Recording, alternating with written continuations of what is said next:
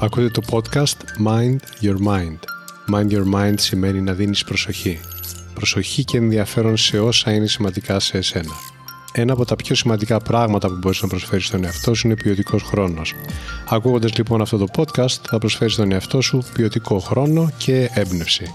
Είμαι ο Κωνσταντίνος Χαραντινιώτης και το podcast μου Mind Your Mind θα σε βοηθήσει πραγματικά να γίνεις ο μάστερ του νου σου, να καλλιεργείς την οτροπία για μια ζωή με νόημα.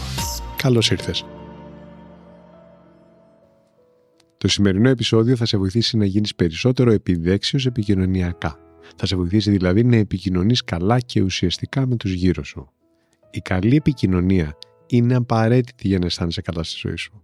Διότι η ανάγκη του να ακούγομαι και να επικοινωνώ είναι από τις πιο βαθιές, αρχαίγονες θα έλεγα, ανάγκες που έχουμε εμείς οι άνθρωποι. Μόλις καταφέρεις να έχεις καλή επικοινωνία με τα άτομα του περιβάλλοντός σου, θα αρχίσεις να βλέπεις πολλούς τομείς της ζωής σου να βελτιώνονται. Η καλή επικοινωνία είναι η βάση για να μπορείς να πετυχαίνεις τους στόχους που σε κάνουν χαρούμενο. Τόσο στην προσωπική όσο και στην επαγγελματική σου ζωή. Όλα μα όλα στηρίζονται και είναι επικοινωνία. Άκου λοιπόν προσεκτικά.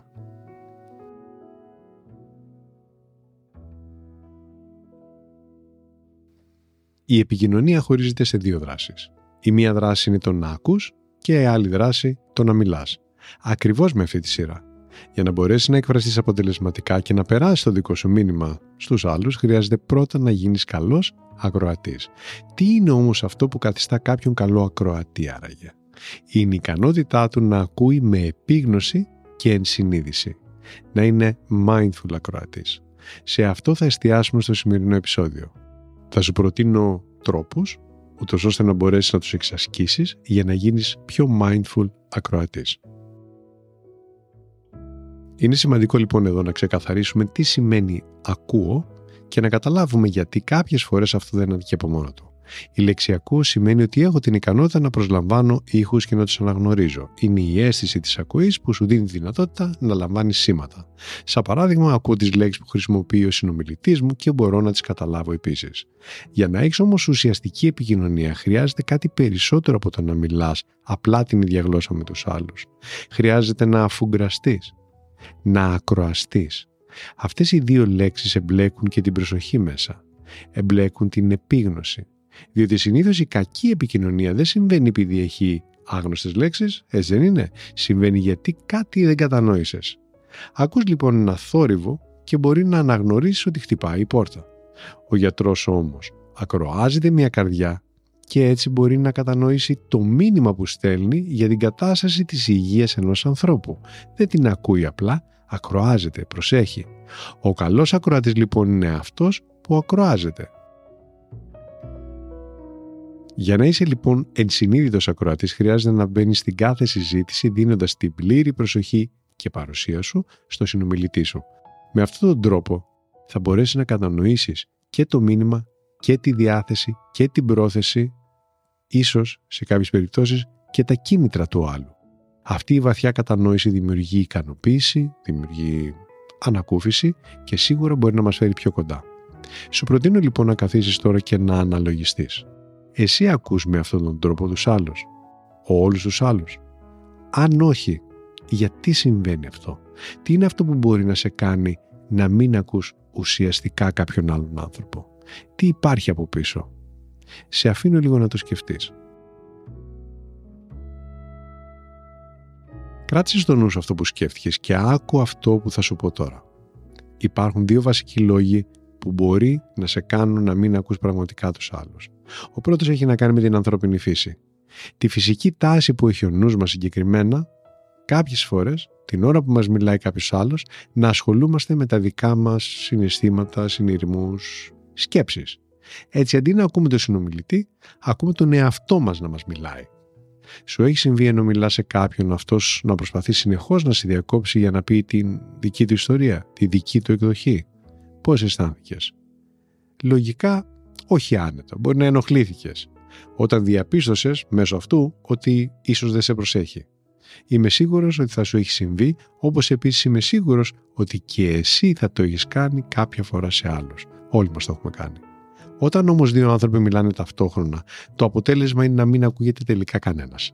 Και αυτό συμβαίνει ακόμα και αν ο ένας μιλάει μέσα στο κεφάλι του, όχι έξω.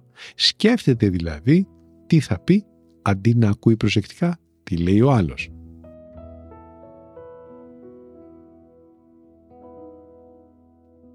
Ο δεύτερος λόγος που μπορεί να σε κάνει να μην ακούς πραγματικά τους άλλους είναι ότι ζούμε σε συνθήκες που δεν προάγουν την προσεκτική ακρόαση λόγω της ταχύτητας και των πολλών πραγμάτων που ασχολούμαστε, το multitasking. Βιαζόμαστε να προλάβουμε πολλά. Γι' αυτό μιλάμε στο τηλέφωνο ενώ στέλνουμε email. Ρωτάμε τον άλλο να μας πει πώς είναι, ενώ προσέχουμε το φαγητό που ετοιμάζουμε. Προετοιμαζόμαστε για ένα meeting και ζητάμε να μας κάνουν ενημέρωση για το πώς πήγε μία δουλειά. Διαβάζουμε ένα βιβλίο ενώ έχουμε στο νου μας και το κινητό μας για τα μηνύματα που στέλνει ή τις ειδοποιήσεις. Διάσπαση. Σε γενικές γραμμές τρέχουμε για να προλάβουμε. Στην ουσία όμως δεν κερδίζουμε πραγματικά χρόνο με αυτόν τον τρόπο. Αντίθετα, δίνουμε έδαφος σε παρανοήσεις, σε κακές συνεννοήσεις και σε παρεξηγήσεις ίσως. Καταστάσεις που τελικά μας τρώνε το χρόνο και την ενέργειά μας και μας χαλάνε τη διάθεση.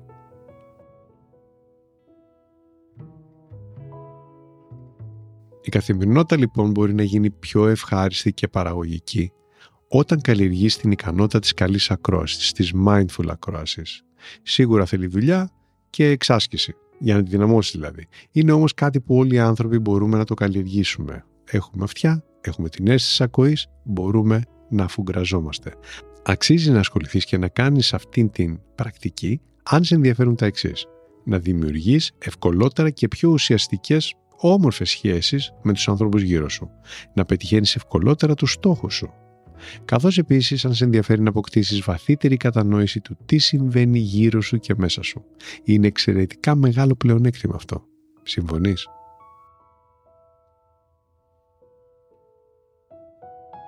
Άκου λοιπόν πώς θα γίνεις ένας mindful ακροατής.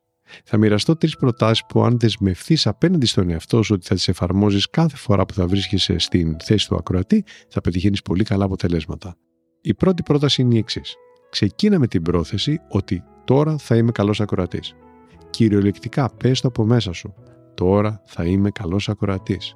Είναι σημαντικό να το δηλώσεις ξεκαθαρά στον εαυτό σου γιατί με αυτόν τον τρόπο θα οργανώσεις τη συμπεριφορά σου. Προκειμένου να παραμείνεις πιστός στην πρόθεση αυτή, παρατήρησε πότε σταματάς να ακούς την ιστορία, ό,τι λέει ο άλλος, και αντί γι' αυτό ακούς τη δική σου ιστορία, τις δικές σου σκέψεις, ή μπαίνεις σε διαδικασία κριτικής. Όταν συμβαίνει αυτό, πάρε μία αναπνοή και πες τη σκέψη σου, όχι τώρα. Τώρα ακούω το συνομιλητή μου και επανέφερε την προσοχή στον άλλο άνθρωπο. Σίγουρα θα σου φέρει καλά αποτελέσματα.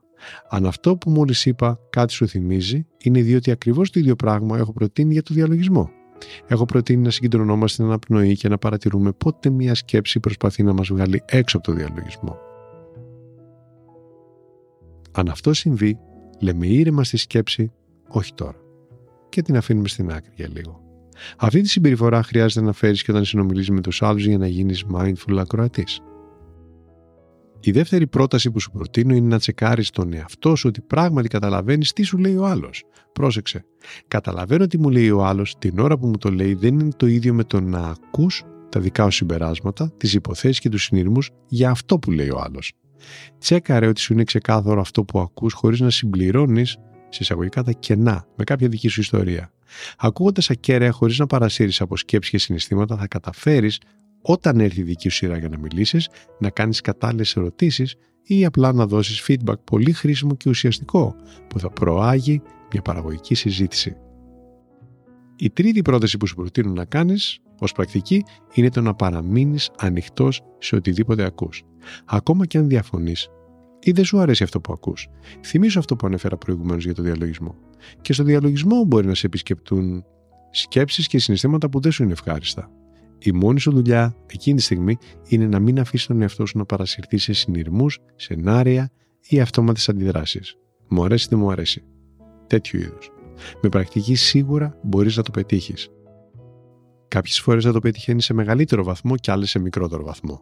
Αν όμως δεσμευτείς να υιοθετείς τη συμπεριφορά του mindful ακροατή κάθε φορά που σου δίνεται η ευκαιρία, είναι βέβαιο ότι θα βελτιωθείς. Δώσε χώρο λοιπόν στην άλλη πλευρά για να εκφραστεί. Αυτό βέβαια δεν έχει να κάνει με το να αποδεχθείς απαραίτητα αυτό που ακούς. Το πιθανότερο είναι όμως ότι στα λόγια του άλλου, ακόμα και αν διαφωνείς, υπάρχει κάτι που είναι σημαντικό να το ακούσεις. Χρήσιμο. Πάντα υπάρχει κάτι χρήσιμο. Ειδικά στη σχέση με τους ανθρώπους που βρίσκεσαι κοντά. Συγκρατήσου λοιπόν. Πες τον εαυτό σου τώρα είμαι ακροατής. Θα μιλήσω μετά. Άκου ακέραια, δώσε προσοχή και μην αντιδράς πριν ολοκληρώσει. Το καταλαβαίνω. Μπορεί να αποτελεί μια μεγάλη πρόκληση να το κάνεις αυτό όταν ακούς πράγματα που σε βρίσκουν αντίθετο. Σε αυτές τις περιπτώσεις όμως είναι ακόμα πιο σημαντικό να παραμείνεις mindful ακροατής και να εξασφαλίσεις μια ομαλή επικοινωνία, χωρίς περιττές παρανοήσεις, διαφωνίες, υπερβολές ή οποιοδήποτε δράμα τέλος πάντων. Άκου ακέραια.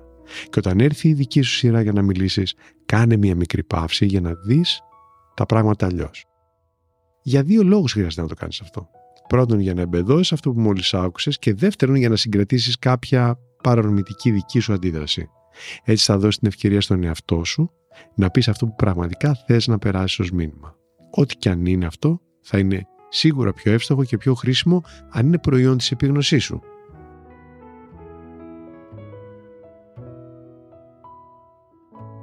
Αυτή είναι η πρακτική λοιπόν που σου προτείνω για να γίνεις ένας καλύτερος ακροατής, ένας mindful ακροατής. Ξεκίνα σήμερα και βάλε στόχο να λειτουργήσει κατά αυτόν τον τρόπο όσο περισσότερο μπορείς για το επόμενο διάστημα, ας πούμε τις επόμενες 30 μέρες. Μέσα σε 30 ημέρες σίγουρα θα μπορέσεις να πετύχεις πολλές θετικές αλλαγές. Το ξέρω. Χρειάζεται υπομονή και προσπάθεια για να καλλιεργήσεις κάτι. Το ίδιο όμως συμβαίνει με κάθε δεξιότητα που έχεις κατακτήσει. Με υπομονή, με προσπάθεια, έμαθες να γράφεις, να οδηγείς και ό,τι άλλο έχεις μάθει μέχρι σήμερα. Έτσι θα το μάθεις και αυτό. Να ακούς ακέραια.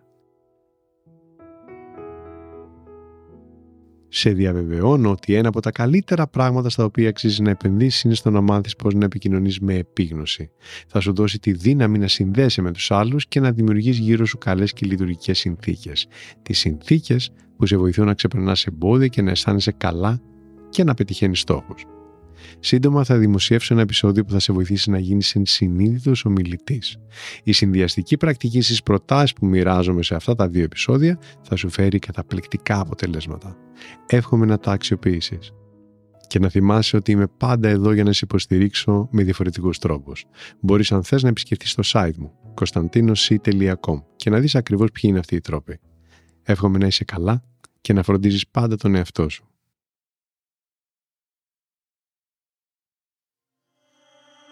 Αυτό λοιπόν ήταν το Mind Your Mind. Η καλύτερη ώρα να με ακούτε είναι όταν θέλετε έμπνευση και ηρεμία. Κάντε follow για να λάβετε ειδοποίηση για το επόμενο επεισόδιο. Θα το βρείτε παντού. Spotify, Apple, Google, αλλά και όπου αλλού εσείς το ακούτε. Μέχρι το επόμενο επεισόδιο, πρόσεξε πώς σκέφτεται το μυαλό σου. Μπορεί να σε πάει όπου το ζητήσεις. Γεια χαρά!